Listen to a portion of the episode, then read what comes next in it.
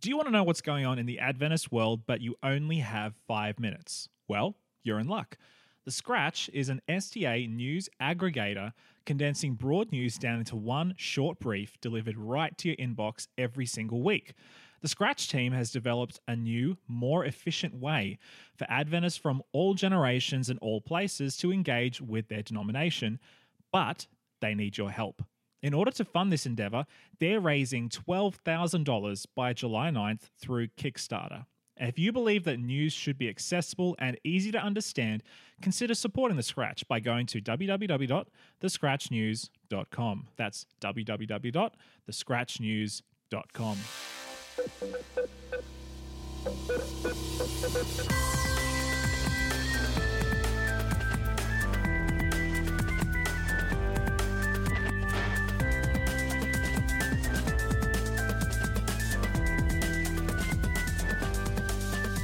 Welcome back to Burn the Haystack with Josh and Jesse.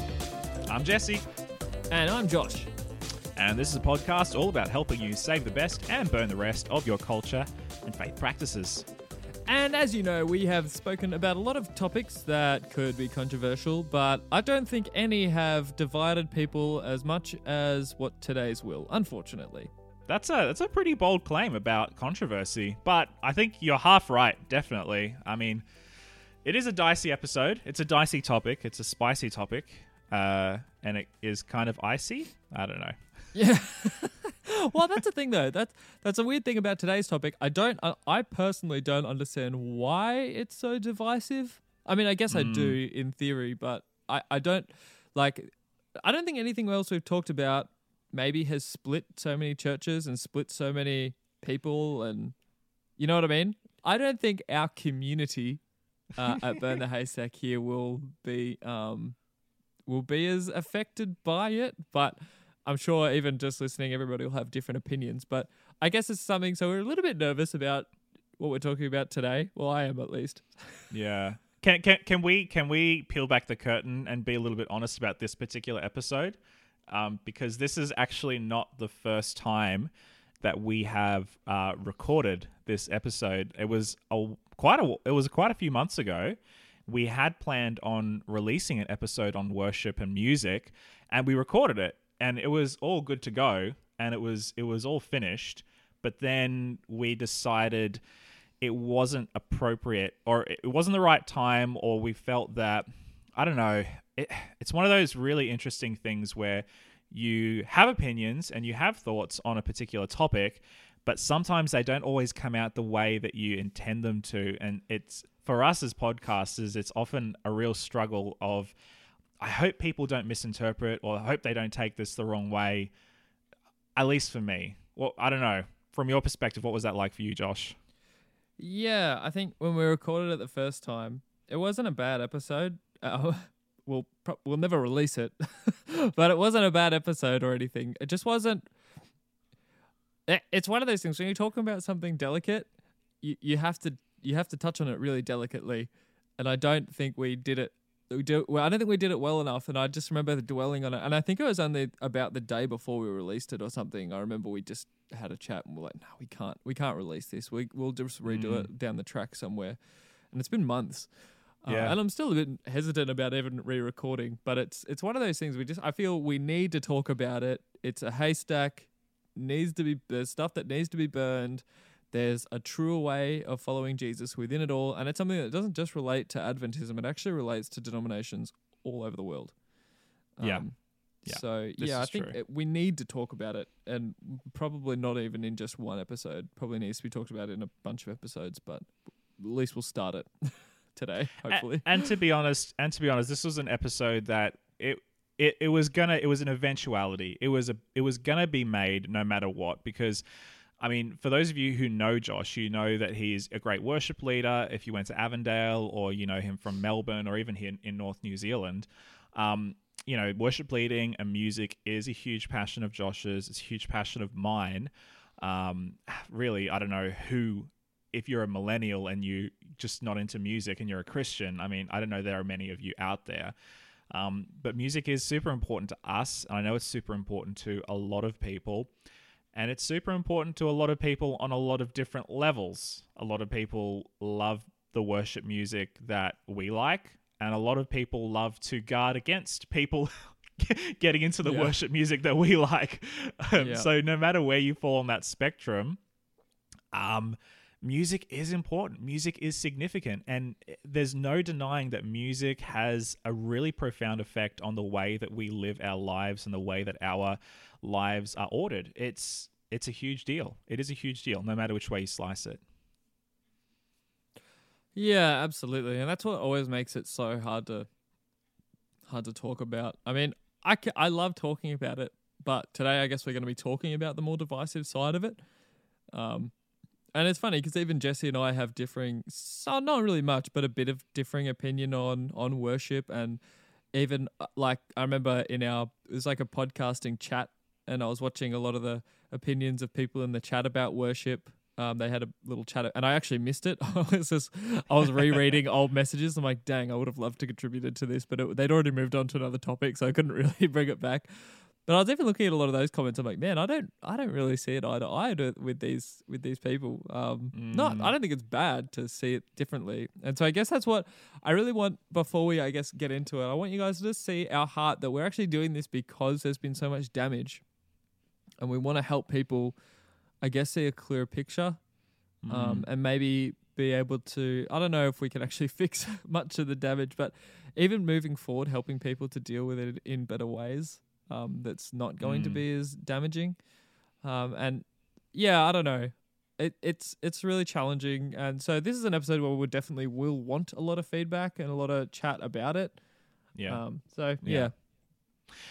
if I could maybe start us off with a bit of a pastoral sort of perspective, um, when I when I first started um, pastoring here in North New Zealand Conference, um, the very first church that I uh, started in as an intern had been uh, ten to fifteen years prior to me arriving there, had been the subject of a pretty heated uh, worship wars. We all know kind of the worship wars. If you don't, if you never experienced that, it's you know it's basically when a church has big discussions and, to be honest, sometimes fights around the issue of worship, specifically what instruments are appropriate and are inappropriate to be used in worship, what sort of songs are appropriate or inappropriate to be used in worship, that sort of stuff. And genre as well. genre yeah. So as you can tell by the term worship wars it can get ugly.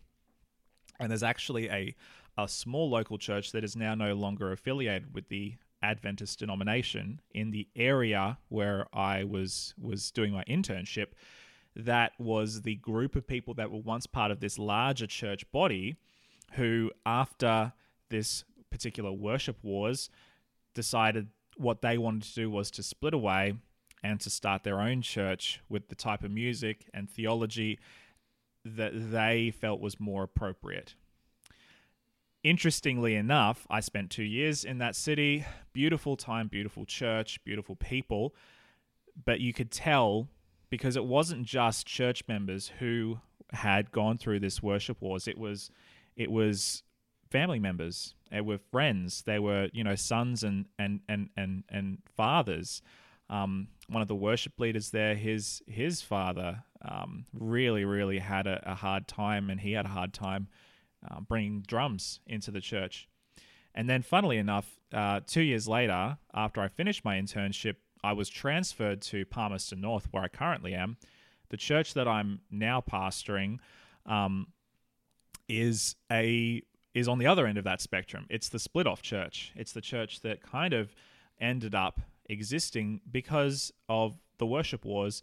Not just the worship wars, there's always a lot of other stuff going on. So we can't just put it down to worship, but it played a big role in it. So, and I've seen as I've pastored people and as I've talked to them and I've asked them about their stories, I've seen the effects that this has had. And the worship wars and these debates around around music and genre and instruments man they leave they leave scars. In many cases scars that take years to heal. So it's it seems quite frivolous to talk about this stuff because on the surface it seems quite silly. Why would you have all these huge huge arguments around drums and guitars and organs and what's the point but the the proof is in the pudding. Um, the way that we've handled this as a church has been really, really toxic over the years. So that's just sort of what I've seen from a pastoral perspective.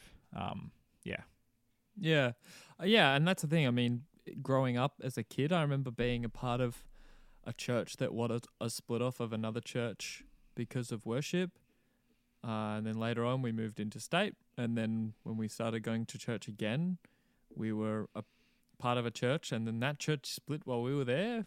Not just around worship, but around mission. But worship was a point. Um, you know, there was just so much, and then there was a group that came to us because they split off from another church because of worship, and then yeah. there was another group that split off from us because of work. You know what I mean? It was just ridiculous thinking about it. Um, so it's it's why it's just so divisive, and yeah, it kind of breaks my heart that something so beautiful as music can be so divisive. Mm. Um, so, for, from from your perspective, from what you've experienced, Josh, where is the where, where does this come from? Like, where where do these arguments um, occur? Because it seems quite, as I said, it seems quite arbitrary. But why do people get their knickers in a twist so much um, about this topic of worship? What, what, where does it all come from, in your opinion? You know, I actually I find it really hard to figure out um, how far back this goes. Um, just because, uh, like, there are so many things that have divided people over the years. Obviously, we have a lot of Christian denominations. Um, you know, like way way back from the 1500s. Um, so, like, I don't know. I guess historically, I don't. I know I know Martin Luther used to get in a bit of trouble because he used to really love having very syncopated songs. Um, and he used to write particular songs, but he didn't get in trouble for the syncopation. He got, I think he got in trouble just because it was super loud, um, and very in your face. Uh, and so I don't, I don't know. Like, I think there's always been a, as the churches have has grown over time, because I think, like, if you go back to sort of the Book of Acts, um, like the very early church when they're meeting in home groups, I don't think worship would have been an issue because the real issue would have been, are we going to die tomorrow for being Christians? I don't. yeah. And they probably just sang, if they sang, they probably just sang songs with just people in a home singing. Um, I do, I do remember do, when I used to study music. I remember reading how there was a bit of controversy over like, um, because back in the day, back in the day. Um, the, so the Catholic Church, when I, I, guess when there was only the Catholic Church, they were really the pioneers of music. Um, there weren't any harmonies before the Catholic Church used them to worship God or anything like that. Um, and this is like way back, even before the Catholic Church was what we know it was when there was the big Protestant split, for example. Mm, um, mm. So think of like a, yeah, like a very early, early, early um, version of the Catholic Church. I remember they made things like um, Gregorian chants, which is when they started. Because originally they used to just put everybody on stage, um, and then they would the choir would sing the song. The congregation wouldn't sing the song, and then they brought in. I think the first harmony they brought in was like fifths in their chants, so they would sing just in fifths. If that, I don't know if you're a musical person, it's it's like a pretty pretty standard harmony. I don't know. and yeah, they would okay, just sing that. Okay. There was no, other, and then yeah, later on they sort of kept adding more things, and eventually they had these sort of beautiful intertwining choruses. And I know there was a bit of even there was a bit of controversy even back then because people were like, "It's too complicated. We can't listen to it. It's confusing us as we listen because there's harmonies." You know what I mean? So. Mm. I, I don't know. I think as long as there's been opinion, there's been division. if that makes sense. And, and, that seems to be that seems to be human nature to a certain extent. I mean, yeah, there have been many controversies over the years in Christian circles about you know this opinion versus that opinion, but as as you've mentioned, it worship does seem to be a fairly modern um, sort of controversy. I mean, back in the day, um, now I'm saying back in the day, like before the invention, before the invention of the guitar or you know modern instruments, it, I don't think that that we the church really associated music with bands or even really associated music with a specific type of um, genre. Like if I if I think about you know ancient medieval to to Renaissance music, it's all kind of it it's orchestral or it's traditional and it's all linked. It's sort of ethnic. Like you have your ethnic songs that are linked to your culture, or then you have you your classical composers or your baroque composers who they're all Christians anyway, and their music was all kind of very spiritual, but it wasn't necessarily seen as worship music. So the the idea, the concept of worship music as a genre, I mean, if you take hymns out of it, worship music, contemporary Christian worship music is really sort of 20th century. This is sort of like a new thing that we're doing. Whereas before, it was hymns and we sort of we sung hymns, but we sung hymns that were written two or three hundred years ago, and that's all we sung. So, like the 20th century worship music, that's kind of like a new deal in a way. Is is it, am I right in that sense, or am I a little bit off? No, yeah, I would I would say you're pretty right. um, cool, yeah. cool. Like we de- we definitely live in a in an interesting time now, um, where originally, like for example, in the Seventh Day Adventist Church, we had the Seventh Day Adventist hymnal was passed around to all the churches. So all the churches had the exact same set of songs that they would all sing, um, which was an incredibly efficient way for all these churches to learn songs. They updated it. Um, it had the music in there. It had all the words. It was a really great system. Uh, now with the internet, um, obviously, and things like radio and all those sort of things, um, the ability to find songs has really just yeah become so much quicker. For example, um, Hillsong United's latest album, People, I listened to that the day of release. Like Yeah. the day that they Yeah. decided to publish it, I was able to listen to it because I have an excrip- uh, subscription um, to Mm. iTunes Music, whatever it is. And so, like before, you that wasn't really that wasn't really possible. I mean, even before it was released, I was listening to pre-release songs, so the album wasn't even out yet, and I was listening to songs. Do you know what I mean? So it's we we have we've had a great idea of having our churches unified in song um, in the past, but we just haven't we haven't kept an updated version of that. Uh, I mean, there were the Worship Today books, which were a really great initiative. Mm. Um, I think they could have kept going and Mm. probably done a lot of good if we maybe circulated them as much as we circulated Adventist hymnals. Um, but then the thing is that people are already like, no, we should just be using the sacred hymnals, and I don't, I don't know what, I don't know at what stage people began to think that those hymnals were sacred. I don't know. I, I honestly don't know where that comes from personally. Um, I guess Yeah. that the the book was blessed as it was sent out. I don't know.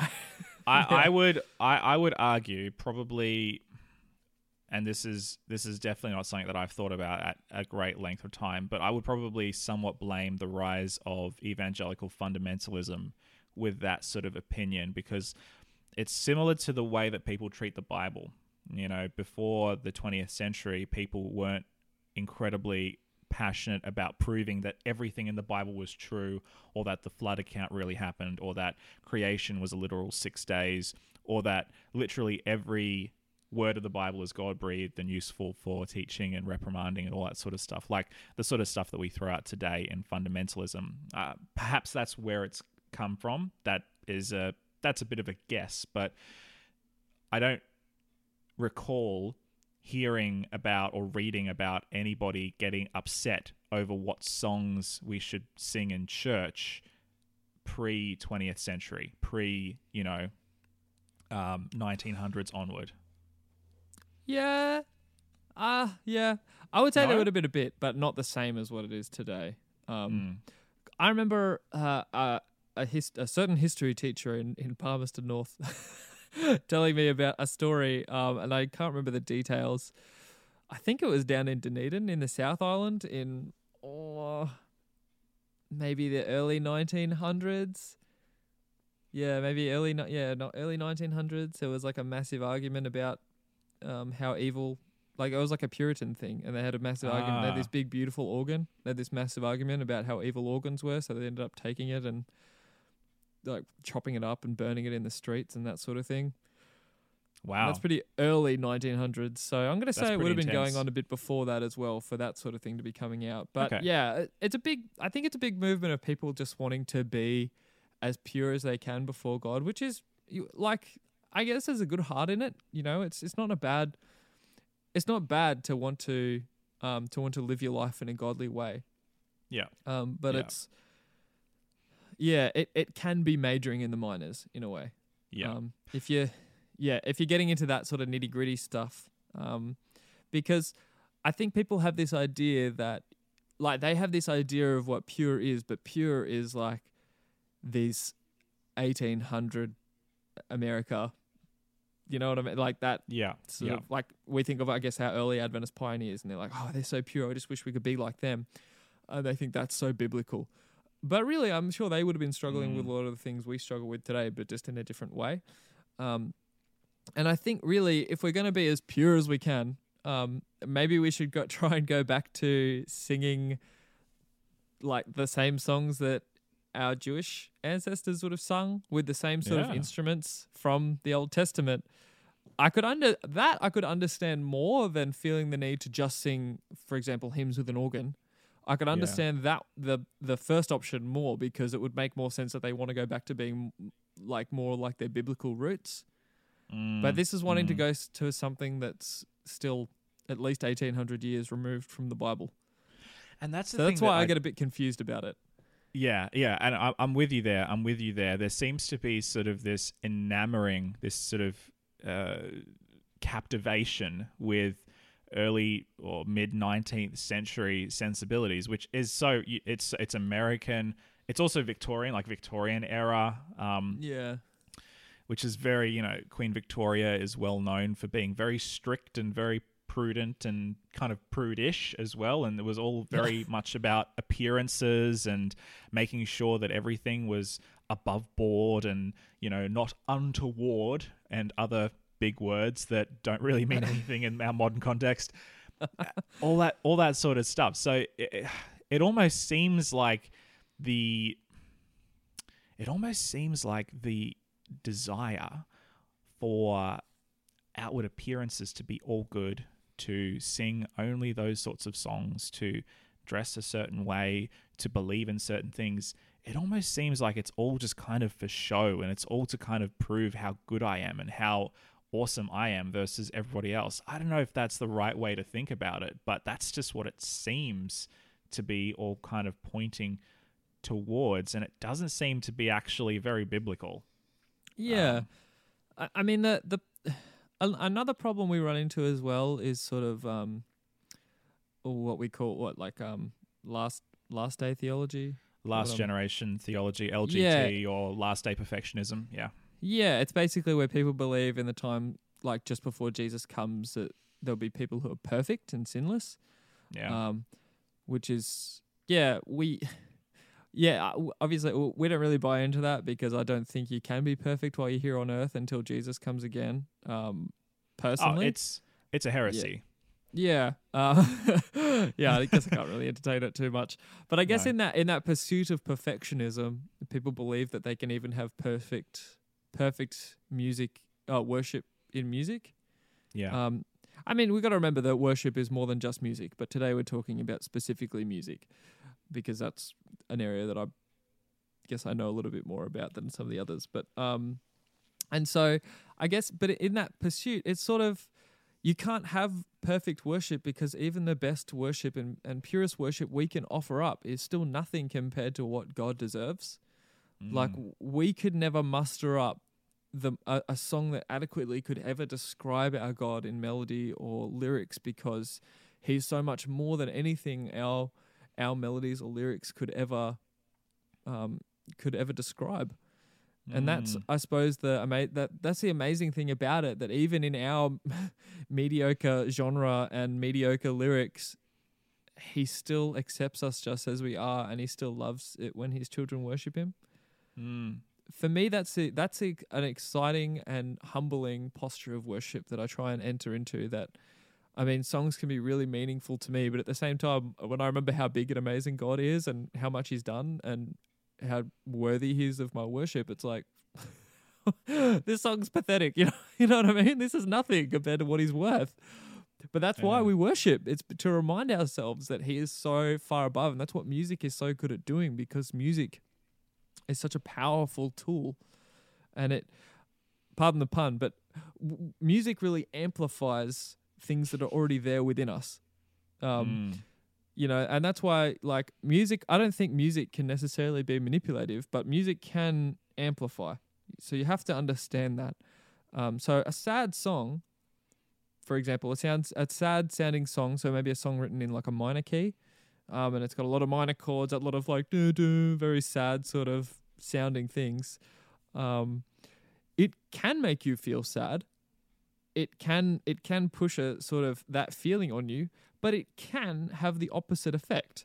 Um, so for me, when I'm feeling sad, sometimes I listen to a sad sounding song and it actually makes me feel happier because I feel like there's somebody who understands how I feel. Do you know what I mean? Like a sad Mm. song can't force you to feel sad. That's impossible. But it can amplify feelings that are already there or help you make process feelings. Even I can listen to a really happy sounding song, but it can't force me to be happy. But if I'm Yeah. happy and I listen to a happy song, it can like bring me to euphoria almost. Or sometimes it can make me frustrated because I don't feel like I'm there. I, Um, I, I want to I want to pause on that really quickly because you're hitting on an argument that is commonly used by those who um, are maybe in the camp of traditional quote unquote worship versus contemporary worship, which is the idea that music forces people into certain states of mind or can even force people into certain actions or behaviors right so that's a Yeah. that's a common that's a common argument i've heard um, music that's in a certain tempo i think i think it's usually the 4-4 that they that they get you know really upset about or syncopated um, drum beats or just a certain chord progression, they'll often pull out, you know, when I was in the clubs in 1973 and I was listening to Yeah, these music. I was getting drunk and doing drugs and sleeping around with random people. And if you listen to that music, you'll do that too. Right? That's something that I hear commonly. So can you just talk to that? You've already started, which I think is great. Can you talk that a little bit more? Yeah, I I don't think I don't think music can force anything on you personally. I think music, like I said before, I think music just amplifies what's there. Um, and there's a lot of um, there's a lot of like uh, what's the word I'm looking for? It's like science, but not really science. Um, Pseudoscience. yeah, pseudoscience around around music as well. Stuff that hasn't been proven. Like for example, ah, the one that drives me the most insane is there's that study that people love to quote, and it's like there's this um this guy he did this study with um water, and he uh, like looking at the very I don't know what do you, what do you call like microscopic The- elements of water. The molecules. Yeah, and then seeing how they reacted with um with mu- different music playing, and then like you see with the classical music, it looks all calm and nice, and then it's like rock music, and it looks like chaos. Um, Conclusive. It's conclusive. I know The evidence And so- points to this this this exact study is like the major study that start like that gets quoted right at the beginning of there's a um worship yeah a Worship series on worship Oh. put out by the Adventist and Adventist but they're not they're not Adventist anymore I think they're independent but it's called the distraction dilemma Ah, I've yeah. watched I haven't watched the whole thing to confess but I've watched enough to get it and I I can't watch anymore I guess I'm, I maybe I don't know. Maybe I, sh- I could watch the whole thing if people really want and give more opinion on it. But but uh, he quotes his study at the beginning, and I thought that's interesting. Um, so I went and looked it up. But the, if you actually read the whole thing, it's absolutely ridiculous because then he goes on and he's like showing that he's saying really nice words to the water, like he's saying you're beautiful and it's all calm, and he's like you're lovely and it's all calm, and then he'll say you're horrible, and then the water's all like chaotic, just like it was with the rock music and stuff. and I'm like, oh. And then I looked up, like, he tried to replicate the experiment but could never replicate it again. Other people have tried to replicate the experiment, but nobody's been able to replicate it. So that means it's not science. That's not how it works. he did it once and made it look good once for a photo, but could, he couldn't even do it again, let alone other scientists. So for me, you can't really quote something like that and put it right at the beginning of your big 10 hour presentation. That's my opinion. Yeah. Um, I know I'm so- not supposed to share my opinion. yeah. so that's why, like, I think there's a lot of people that quote science um, with music. Your best thing to do, and I know it takes a bit of time, go and find it and look it up because often there's stuff that you like maybe one one um I'm not a science guy, so I'm not like I'm not super good at this, but maybe one study like sort of suggested something, but it wasn't properly peer reviewed. It wasn't all those sort of things. Um, so there's a lot of misinformation when it comes to music's effects on the body. And could I About the could I quickly could I oh, quickly yeah. add one thing just on that is that a lot of the tactics that you'll find and the distraction dilemma is a great example. A lot of the tactics with a lot of these guys that they employ to get their point across is to quickly move from one point to the next, one study to the next.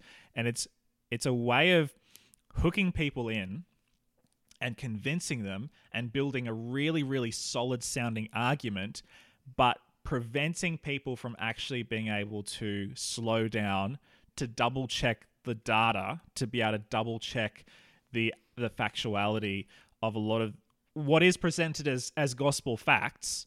And so as Josh said, I would advise whether it's with music, whether it's with theology, whether it's with news, do your research. Don't just listen. Just don't don't just watch a YouTube video that says this one study said this and therefore blah blah blah blah blah. Go and check it out because a lot of these, especially if it's a well documented, um, peer reviewed study, a lot of the time it, it I can almost guarantee you it will not conclude with whatever the presenter is trying to portray as the logical conclusion of the study. My two cents. And that Yeah, goes far no. beyond music. Yeah, it, and that's the thing. Is there's so like psychology and music. I think are the two ones that I see quoted the most with a lot of sort Yeah. of pseudoscience. Some of it's a good idea, but if you like, it's cool to look at and think, oh, it suggested this. That's interesting. That's fine. But when it's you take it as gospel kind of thing, that's when you gotta I don't know. Yeah, look out. Don't be stupid. I'm sorry. Yeah. Like that it sounds really demeaning and condescending, but when we when we accept fake news or fake facts as gospel truth and it's later it later turns out that they're wrong, it makes people look stupid. So don't look stupid. Just do your research. It's easy. Thanks, thanks, Jesse. Very harsh words, but no, I get it. Um, so yeah, about about kind of the only things that I don't know. Yeah, there's not much that's been really proven with music, other than if you play classical music or like really relaxing music to cows, they give more milk, which is nice on a dairy farm. Um, but with with humans, one of the things that has been um, that has been like pretty pretty well peer reviewed um, is that really loud and really um, closely repetitive music can reduce um, your ability to make decisions. So I'm not talking like a lot of people would use this. Say if you have a bridge in a song and they sing the bridge like eight times, they'd be like, "Look, it's it's stopping people from making a decision." That's not what this is about. This is like going into a club, and then the music is like boom, boom, boom, boom, boom, boom, boom for like hours straight, and it mm. doesn't really change much. That so it can affect the brain to stop you from making decisions because it's like a sensory overload basically. That's why often when people go in clubs they get drunk they take drugs they listen to like really loud intense music. Often they don't make as good a decisions as they would when they're not in that environment. It's a combination of a lot of things. Yeah funny that. So that's that's something that's probably worth taking in mind that maybe could apply to churches but the rest is kind of just we know music affects our emotions, but at the same time, it affects so many people's emotions differently. So it's really hard to actually work out exactly how it works. But it's a field that's always got interesting stuff coming coming out of it. So it's worth looking into. Um, where were we going with this? Um, I don't know. I think I think music. It's it is fascinating how music kind of changes our emotions and affects our emotions. I remember there's this one scene in um, that Christian Bale movie, American Psycho, where he's he's about to murder somebody and he puts on Huey Lewis and the News's "Hip to Be Square," and he's like talking Oh. about like the aspects of the music and he's like this real geeky music fan. And then he murders somebody.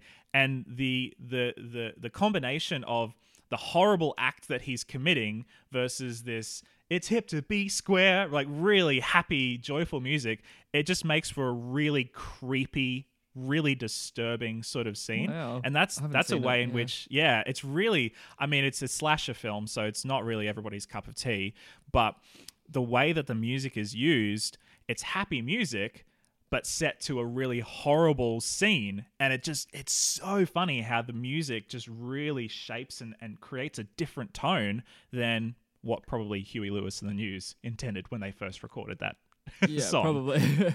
um, and yeah, that's so that's the thing. I don't think. Yeah, we were talking about music and control. I don't think music can ever really control you, but you do have to be. I think you have to be aware of how m- different music affects you. Uh, I think that's an important aspect that we need to keep it personal in that level. Mm. Um, but a big thing as well with music is genre and association. So um, this is where people say um, rock music, for example. Rock music was named after like rock and roll because they got in their cars and then they did the deed in the car and then the car's rocking and rolling and that kind of thing. And Oh, rock has a I really actually did not know that. yeah, well, that there you go. Now you know. Um, it's super cheesy. Um, Cool.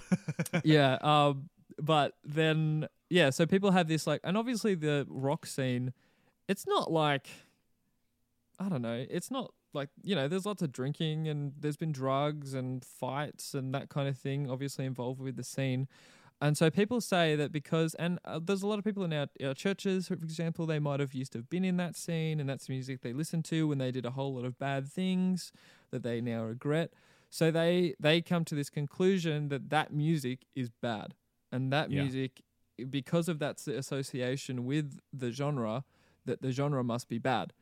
Um, Mm. Now, for me, um, this is definitely on. This is definitely my personal opinion, and so if you disagree with it, that's totally fine. I don't think genre really has moral. I think genre is amoral. I think the only thing that really has moral is lyrics, personally, and the, I guess a combination of lyrics and the person writing the song. Um, that's how I see it. Like I don't think any genre, because that's the thing. We live in an age now where genres are so not clean and set. So you can't even really say that's a rock song because it might have a rock song, but it might have a hip hop influence.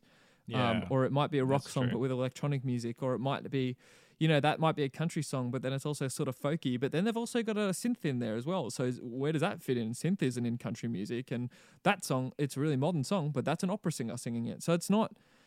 We live in an age where genre is almost totally thrown out the window. You can kind of get a rough idea, but that's about it. Mm. And so I think these genre associations don't really work anymore. And so what And I- people have, um, oh sorry, I'll just say what people Yeah, have said is like things like, for example, modern worship songs. They they obviously have a rock origin, so that's bad. But part of the problem with that logic is that, um, like a lot of hymns, for example, have a very classical music origin, but that origin isn't so clean either.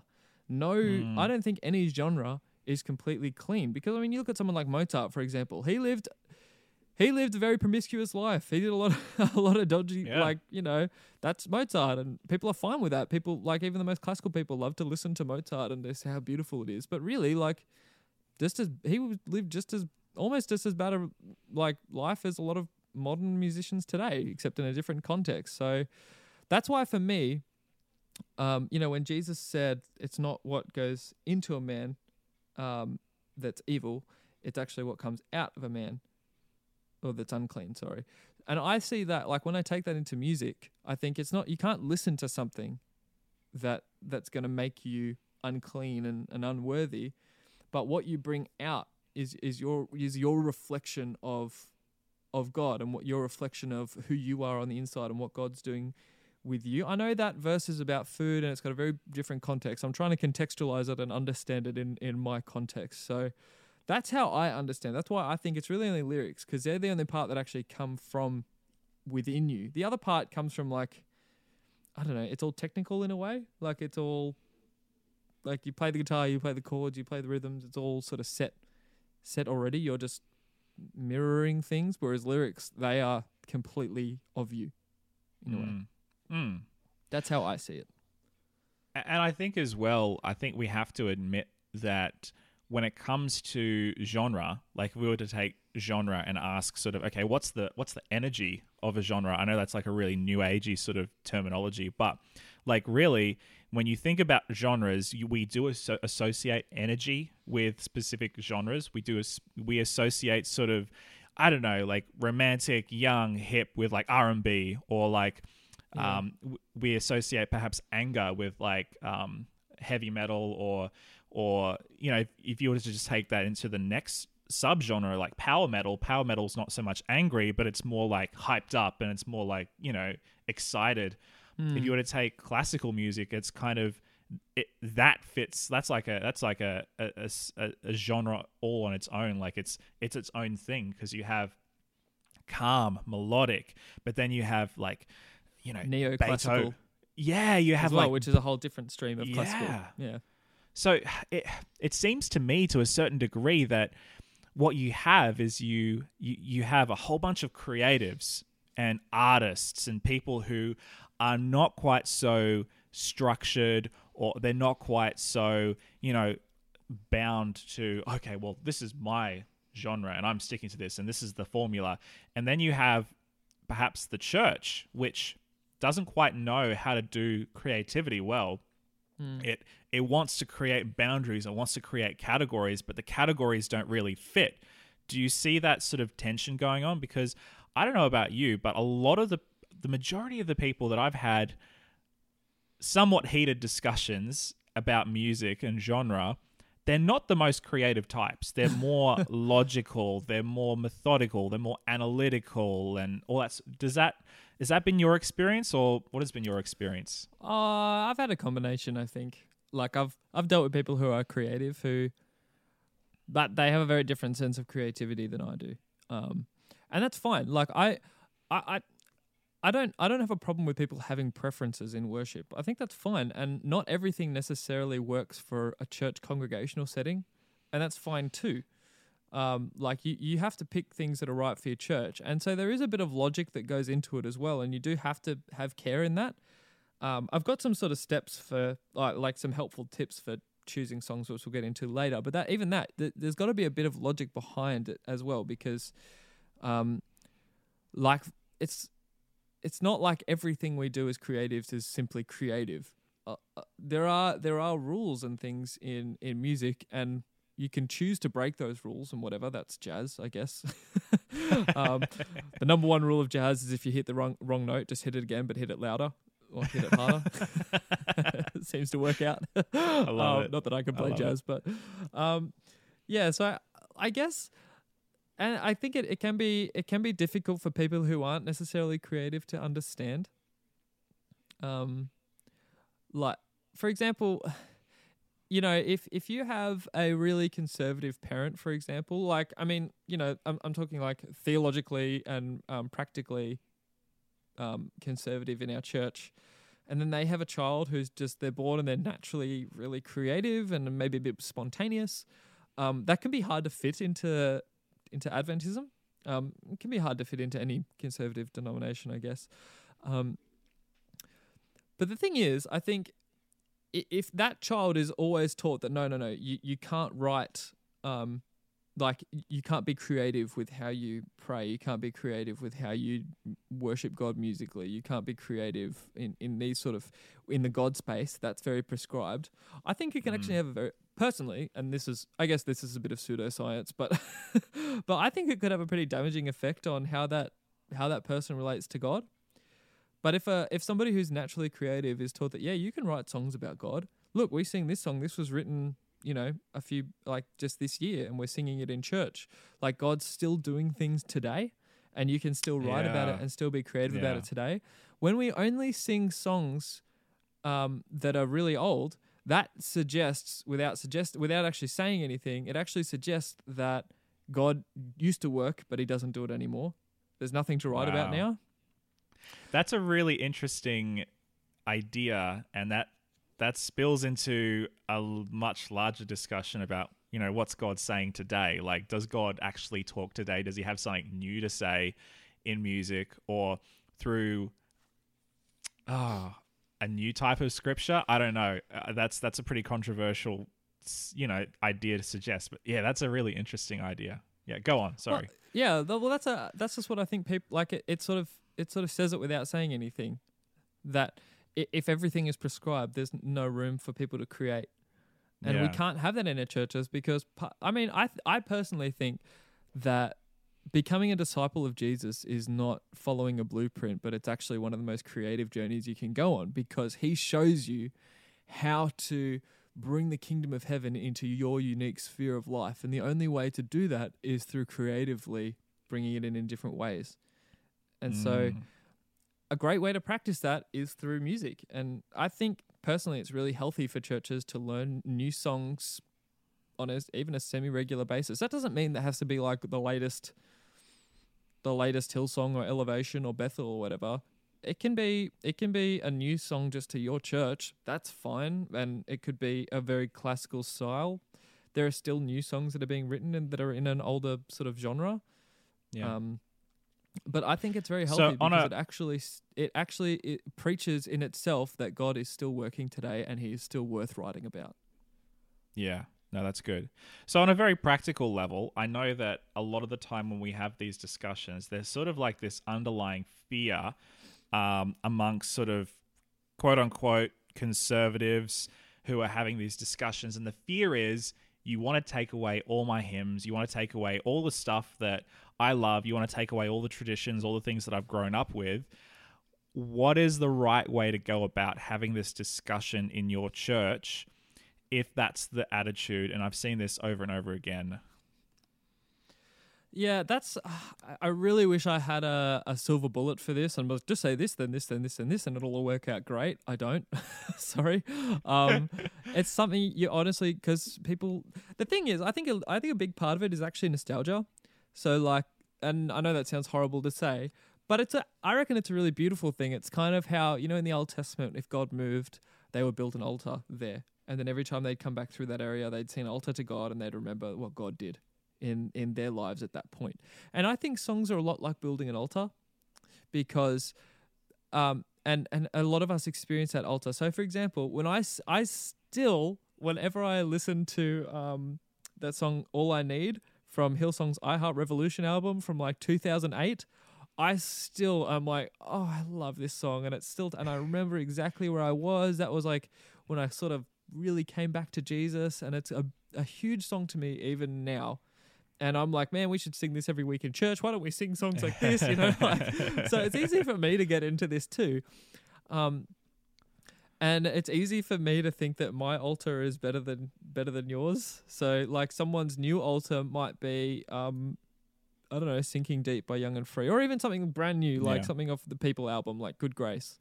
Um, so I, I think we have to really recognize that even those old songs, they're an incredible altar to people, and um, we have a moment to, we have a priv- the privilege to really celebrate that altar with them and ask them, hey, you know, what does this song mean to you? Does it have a powerful, um, does it have a powerful meaning? And hopefully that Mm. will lead to them asking you about songs that have been really powerful to you. Um, if you Mm. share your altar with somebody, if you share uh, what God's done in your life through a song, I think it really breaks down a lot of the walls. Um, it can. Uh, another way for forward with this, I guess, in, in your local church is, um, I guess, like recognizing, yeah, that hymns have their place, and depending on your church as well. Um, like if you've got a church where it's mostly, um, I don't know, like seventy plus year olds, and you're one of f- five like uh, five people under 35 um, you're pretty outnumbered by people who probably have a lot of older altars and that's fine um, and you can celebrate that with them um, but I, I guess it's important then for you when you do your worship to be be a bit graceful and do things that they're going to celebrate and they're going to love but also um, it, it gives you a chance to really share authentically about about yeah what god's doing in you if you get a chance to be a part of the service. Um, and another thing as well, I guess I would add to this is like when I go to a church service, I don't really care what songs are going to play personally, um, because I, f- I fuel up a lot before I get there. I like listen to songs in the morning. Um, I guess that's an advantage because I'm a musician. I grab my guitar and I sing, and I have my own little worship sessions at home by myself. So when I go to church, like I don't really care what they sing on the platform because I'm full already. Like I'm keen to just worship to whatever they can. If it sounds horrible, like as in vis- like actually is out of tune and that kind of thing, yeah, okay. then I care. And I'm like, okay, this needs to end. Um, but if it's like a- as far as choice of songs, I mean, I don't.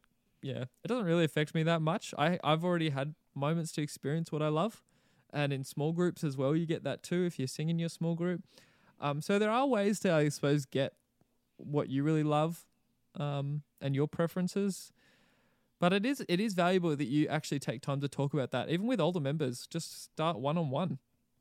Don't start with the biggest adversary to it. Start with start with other people who are a bit more neutral to it, and just have conversations with them. What's your favorite hymn? Or why is it your favorite? Have you got an Mm. experience with it? Because you'll even find a lot of those older people in our churches or younger people who really love hymns, they won't love all the hymns. There are hymns that nobody likes, and they're still in our hymnal. You know, bro, bro. I, I was preaching at, an, at a more conservative church a few a few weeks ago, and as usually happens, they ask, "All right, give us some hymns." So I gave them some hymns. Um, I think I gave them three hymns. Two of them were fine, and there was like a, a worship team that got up to sing alongside the piano and the organ and the violin. You know, beautiful. That's sort of what I grew Yeah, up with, so. I, I really appreciated that. The final hymn was "Oh for a Thousand Tongues to Sing." Do you know that one? I don't know it to be honest. I didn't grow Oh, up with hymns, For so a that's thousand tongues to sing my great Redeemer's praise. Anyway, I'm not a musician, but yes, you are. um, they I saw this panic in the worship team's eyes because they'd never heard this hymn before, and I didn't realize that they never heard. I thought this was a common hymn, but it wasn't a common hymn, and so we sung this hymn really awkwardly right at the very end. No fault of the congregation, no fault of the musicians. It was just idiot Jesse picking a song that nobody knew and nobody really liked. And so here we were singing. Everybody was sort of off key a little bit, a little bit out of time, which honestly is even worse. You can be off key, but if you're out of time, that just ruins it.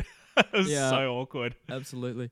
And this is a big point. I mean, people, I, I hear a lot, people like, I, I've had people say, oh, people just see they sing so loudly in the hymns. I'm like, yeah, they sing loudly in the hymns they know. People sing loudly in songs they know and songs they like as well. They sing just Yeah. as loudly when we sing How Great Is Our God. They sing just as loudly when we sing, I don't know, Amazing another grace. song. That, yeah, well, that's, that's a hymn. Yeah, you know what I mean. So, like, Yeah, yeah. I yeah. think this is why it's important that we actually like we need worship leaders and people to teach songs and we need a systematic way in churches how are we going to learn new songs? How frequently are we going to learn new songs? How are we going to implement them into our congregation?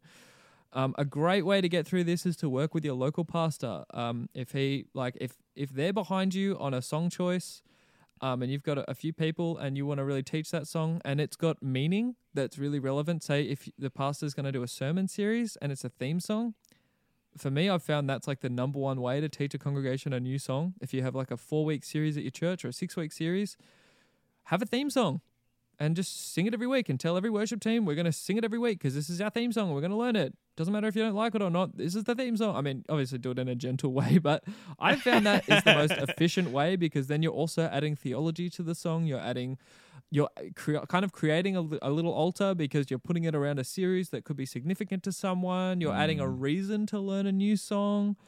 Um, Yeah. that's what i've found the easiest way but there are other ways too i'm sure. I, I remember when you were here in Palmer, you had a theme song every month. Like you would introduce a new song and you'd sing that every month in your church. And that seemed to work really well. The youth really loved it. Yeah, yeah, it was um really easy, and you tell the worship teams, and you tell them, you give them why we're doing it, and give them a reason why. And there were some who didn't just didn't want to do the theme song. That's you know because it was just a bit far removed from what they're used to doing. I don't know. Yeah. So we had discussions around that, but eventually they came around because we established that okay, well, instead of you doing it, how about you just organize somebody to do it as a special item instead for Yeah. your week? And Yeah. that was a great compromise for a lot of people. They're like, oh, cool. So we don't have to sing it. We just get people to sing it. And then we just, yeah, because it maybe was too hard for them to learn a song in that genre or something. So, um, yeah, I think it's it's important that we really, you got to kind of think, you can't just think like, okay, we're going to make our song like Life Church or whatever this week. And we're just going to go ha- like hard and have all these new songs. That's not fair to Yeah. anybody Yeah. you, you got to think about okay what's a what's a logical way that i can really teach people um, about this And I think honestly, like hymns are a great place to start if your church is kind of struggling with their worship dynamics. Hymns are great because hymns are like designed to have an organ or a piano and then just some singers. It's really easy. And honestly, the vast majority of hymns all kind of sound the same, like in terms of their tempo and the notes and the chords that are used, and just the feel and the tone of the songs. All, all, a lot of hymns are very, very, very similar. And you could say that about contemporary Christian music as well. Oh, yeah. But Yeah.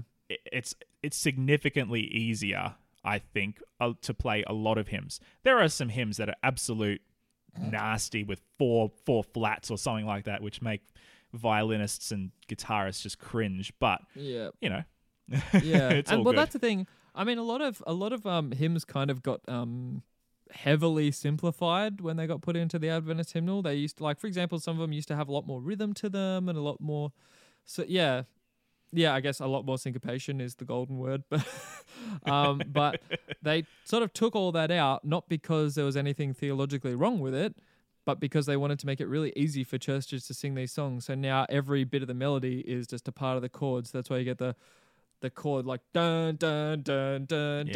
dun dun dun, and you just sing along with the. They made it, I think, too easy, but you know it's kind of good for Yeah. churches who maybe don't have that greater organist or pianist or whatever, because all they have to do is just play the exact chord. They don't have to worry about a rhythm or anything. That's why it was done like that. yeah. Um, yeah. So as we as we kind of come to the end of this discussion, um, are there any other things that you'd like to point out? And then I think it would probably be good if you were to point people towards some resources that really have helped you to grapple through like theology of worship, all that sort of stuff. Yeah, I have so much to say. This is the problem. Um, yeah, I I guess um something I was thinking about as well is like in the Old Testament, for example, um, Levites, which were like the priests, they were musical. They had to really lead the worship of the um of the congregation, and they had to really um yeah they they were they, that was a big part of their job as priests in the temple. It's been a huge part of our tradition since before we were our tradition, I guess.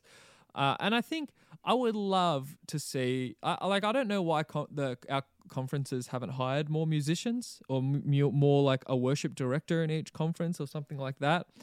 Um, so if there's people out there who are listening, um, maybe this is something worth bringing up with your leaders. Um, maybe even not not somebody who's going to direct the songs for every single congregation and say here's the songs that you're singing, but just somebody who's like adequately trained in worship, so we can get some good teaching in worship around our churches um, and somebody who we can trust to put resources out to our local conferences to help them um, not be so misguided by bad resources on worship because there's a lot of bad stuff out there and not a whole lot of great stuff. I'm finding. Yeah, you've been handed you've been handed a, a book or two in your time about why contemporary music is evil and all that sort of stuff.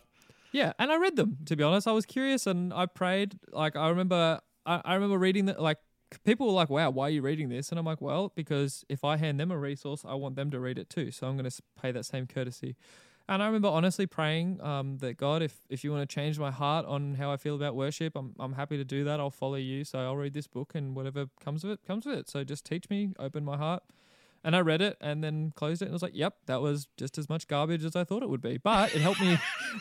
But you read it it. hel- yeah, but it, it really helped me understand the perspective. Um, and there were some points in there that I was like, "Wow, that's actually interesting. I'm going to look into that," and and I did. Um, so I think it's important to give people the time of day if you want the reverse to be true. Treat others how you want to be treated. Um, Mm. uh, but I, some of my golden rules, I guess, for choosing songs in your church.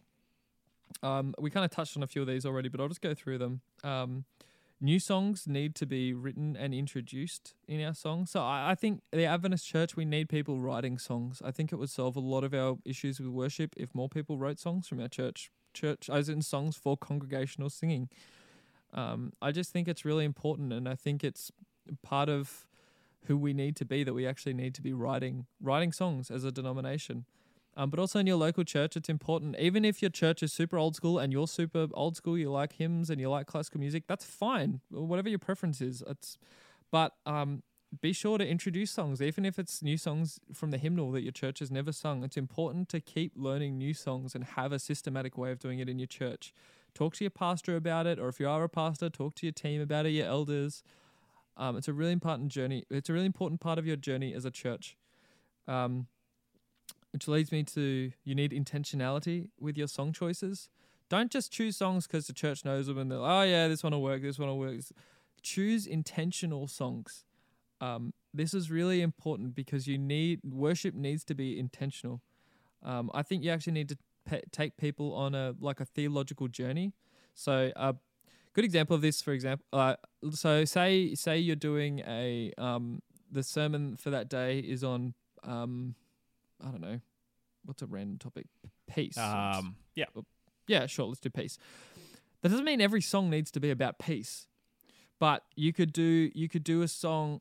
You could do it like the, uh, you could start off with a song about how good God is, and then you could turn like you could move to a song about um that like you can move into it as well, and then you could move into something like but uh, like peace by Hillsong Young and Free. That's the thing. Like it doesn't need to be not every song needs to be about peace, but you actually have the opportunity to be intentional and take people on a theological journey with songs. Yeah. Um, yeah. maybe I can maybe I can do up some resources for people on that and how to like just yeah. some some examples of it maybe and we can put it on the blog. I don't know. I'll think from, about it. from a from a pastor's perspective, I think, you know, this is something that I hear a lot of the time, but I think it's so true that the the whole worship service should be tailored to get to one point, to one idea, to one big idea so that by the time the pastor has is getting up or the communicator whoever's communicating gets up on stage to preach their message all they have to do is just nudge the ball into the goal. You know the, the, the music team the prayer team whoever else is participating in the service has gotten the ball all the way to the goal. And so the pastor doesn't have to do all this work to try and get people back to whatever the big idea is. They can just nudge the ball into the goal and it's because it's a team effort. Yeah absolutely um, so that's why I think yeah, take work on taking people on a journey there, and you won't always win with this, but it's it's worth trying, I think. Um, and that kind of leads me. You do actually need to have a bit of theological care with, especially with new songs that you're teaching, um, because not every song is. Uh, not every song theologically works in an Adventist context. Some some might work, but they are a bit questionable. Um, a good example of this, for example, uh, is why am I saying saying the word example so much? Sorry, guys. I think I'm just nervous. Um, a good example of this is that song by I think it's Bethel, um, "Forever." You know, forever he is okay, glorified. Yeah, yeah. Great song, but there is a questionable verse in there. Like uh, you could get around it, but it's something you just need to think about. Um, the verse is when they say um, a battle in the grave and a war on death was waged. So that comes from the theological perspective that when Jesus died, he went into hell and actually waged right. a war on hell. Right? So yeah. it's like a war on death was waged. It's a little when bit of an extra it, biblical sort of thing, which is kind of a theological basis that a lot of people take on, which is not it's not biblical, but it's sort of extended application in a way. Yeah, so it's definitely not the Adventist understanding of that passage um, mm. of, of Jesus' death. And so, I mean, if you're going to sing that song in church, it's worth like if you decide, yeah, we still want to sing it because the rest of the song is still worth singing for us. Um, it's just important to know that that verse could be taken in the wrong way. Just from a leadership perspective, you just need to take a bit of care because I think this is actually a valid point that a lot of people have when they criticize worship music. They'll say the theology is wrong. And yeah, fair enough. You shouldn't be singing things that are, yeah, that don't agree w- with your theology yeah. as a church. Totally. Um, totally. Common sense that isn't very common. Um, cool. and the the last point I have, I guess, is that people actually need to be led. Um, and this is something we really underrate. We we have singers, but we don't have worship leaders, and we mm. need people who are actually going to lead you into worship and lead you into a space. Um, for some people, the worship is the main part of a church. That's why they go to church. They love singing as a congregation, and that that for them is infinitely more um, exciting than the sermon, the prayer, Sabbath school, anything. For them, worship is the main part. And so when people aren't taking very much care in that, it's like the pastor getting up and being like, "Okay, guys, what am I going to talk about today? Um, let's just read a couple of verses. I don't know. I'll pray, and then you know." Whereas yeah, not, yeah, yeah most pastors take a lot of prep and put a lot of time into getting ready to lead their congregation in a sermon, you know, or lead someone in a Sabbath school lesson. So we need people who are actually ready to lead music at church. Um, and so it's really important. I think that's like my personal philosophy is that I use each song that we do that day, I will designate somebody to lead that song. Um, sometimes it's me for every single song, or maybe one other person for one other song. Just Mm. it depends on the setting, but sometimes I'll get someone different every single song. Mm. just to like yeah get people ready. I think it's really important that you have somebody who's an established leader of the song Mm. and they will lead the congregation. So they direct you know we're gonna we're gonna spontaneously sing another bridge. That's your call.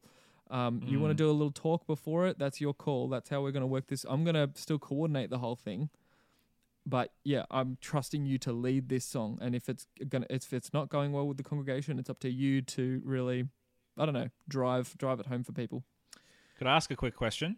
please Just you mentioned um, giving people the prerogative to, you know, uh, do a spontaneous bridge or talk a little bit before the song. A lot of people talk before a oh song, yeah a prayer, an announcement. How much is enough? How much is too much when it comes to songs? Because I've seen situations where you have a song leader say something before the song, and it's like a sermonette, and it's like Yeah. completely off the off the planet, completely about something has nothing to do with what the big idea is in our church service that day. Yeah, I. So what I'll okay, yeah, I guess I should probably lay that out. What I generally mean when I'll say I have someone lead each song and they can say something before the song, um, generally I'll say like, hey, um, well, okay, so here's my little trick is that um, a big part of what I work on when we do when I do worship training with people and when we do practices, I work on transitions a lot, which no one else seems to work on. So that's how you transition to each song. Uh, so what I'll try and do is like I'll try and set up say we do a set of three songs and then at the end we do one song. So between each of the three songs, I will like not have a break in the music. So we'll be playing and then we finish the last song and then maybe the pianist will then change the key if there's a key change or we'll just stay on the pads or something and then we'll, then the guitar will come over with the lead for the new song or something like that or we'll cut out and then somebody will just start singing straight away. I try and actually make the moves to each song really prompt and to reduce talking time. Um, Yeah. Mainly because I established that it's not actually our job to preach that day. It's the preacher's job to preach. Our job is to lead the music. Um, That's a revelation. yeah, I know, I know. I, I I try and tell everybody that, like people who do the welcome, I'm like, you don't need to do a sermon in the welcome. your job is to welcome people and make people feel happy to be there. When people Yeah. do the prayer, your job is not to do a sermon before the prayer. Your job is to pray, um, and get people into a space to pray. the preacher's job is to do the sermon for the day. If we want a sermonette, we'll write one into the program. So that's that's how I like. I'm pretty harsh with that, I guess. Um, but I do tell people, look, at the same time, if the Holy Spirit is moving you to say something, I'm not going to get in the way of that. Um, that's a bit like people. I try and take it away so people don't feel the need to say something to introduce a song. I'll often just Mm. we just sing the song without saying anything. It's they're Mm. only going to say something if they really feel driven to say it by the Holy Spirit. So Oh. how do you how do you feel about um, the music? The music finishes, and then everything's dead silent, and then the music leader says, "And our next song is Amazing Grace. Please sing with us, church." I can't. I personally, it's a big pet peeve. Like you don't need to say what the next song is; it's on the slide. You don't need to tell people to stand. I mean, okay, okay. In in most church, you actually probably do. If you want people to stand, you just tell them to stand, and you don't tell them when to sit down until it's time to sit down. Like if we're already standing, don't tell us to please remain standing. Just sing the song. um, I know I'm super harsh with this, but it just drives me crazy because I think there's a lot like we underestimate like like how stupid do you think the congregation is that they can't read what it is or they don't know the song already? If it's a new song that they've never sung before, yeah, we'll do a bit of sharing around it. Or if we're just starting worship, or sometimes what I do depends on the church. Sometimes we get up and we don't say anything before the first song. We just start singing and it depends on the church. Maybe that church will just stand up and just start singing. Or if it's a kind of church who really needs to be like, come on, let's do it. We're doing it. I'll do a talk before that. Um, really depends on the church. I try and always share like a Bible verse before we sing as well, um, if it's relevant. But if, yeah, I don't know. It's kind of hard. You got to play it. But I, I really say, look, I don't want you to say anything you don't need to say. I only Yeah. want you to say Yeah. things that are really going to add something to this service. um, because we really want to we really want to give people the like most engaging experience ever. And we want Mm. people to just focus on God, not focus on what they have to do. Like you have to stand up now, you have to sing. How great is our God? You have to sing the bridge twice. You know what I mean? It's Yeah, yeah, I don't yeah, know. yeah, Yeah, I don't know if that makes sense, but that's that's how I see it. No, totally, totally. I was part of a church once that really there was a good number of people in that church who hated standing. Full stop. They just couldn't stand standing up for songs. I was That's so like. I was like, I remember once I was asking around. I was like doing sort of like a in person survey, and I was like, what what could we do that could you know help make worship more enjoyable and more you know enriching for you? They're like, let us sit down for all the songs. I was like, no, we're, Nah. not, we're not doing that. That I mean- sucks.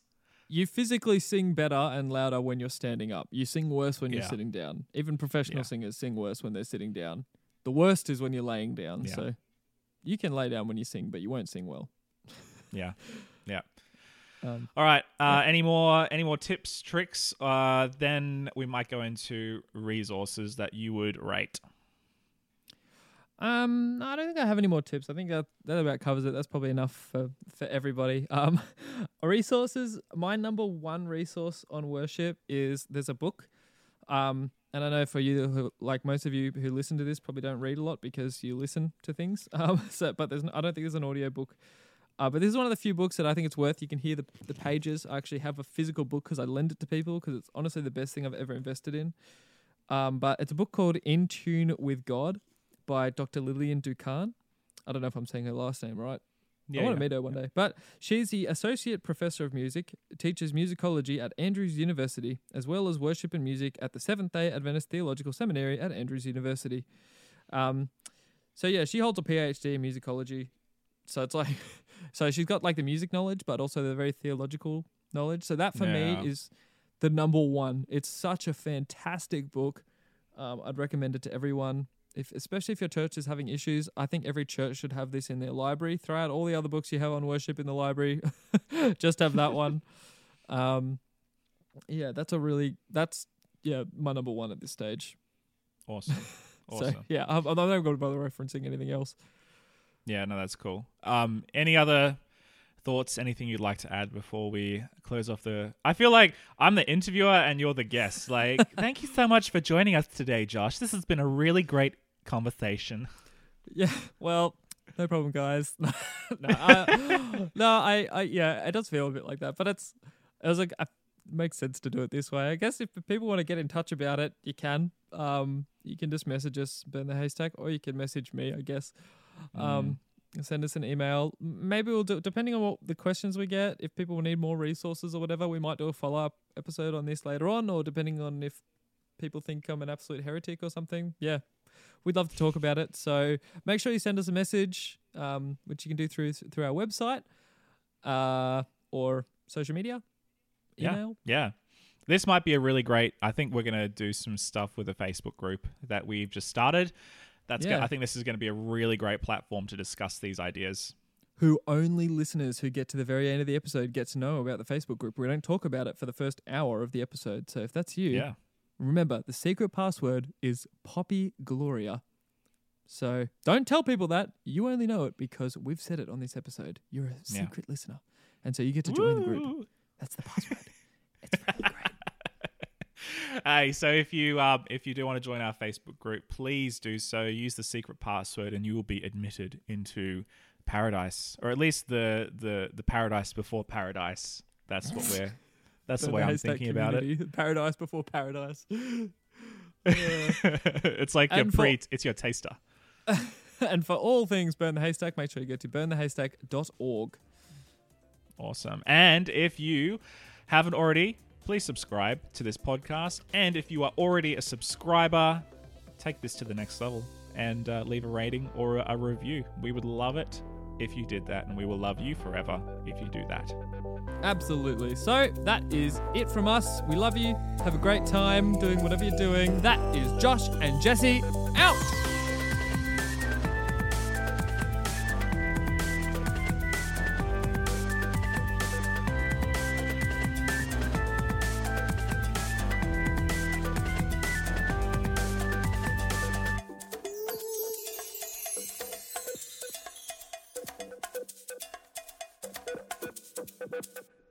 Episode of Burn the Haystack is sponsored, somewhat ironically, by The Haystack. The Haystack is a voice for young adults in the Seventh day Adventist Church that produces articles, music reviews, videos, and more.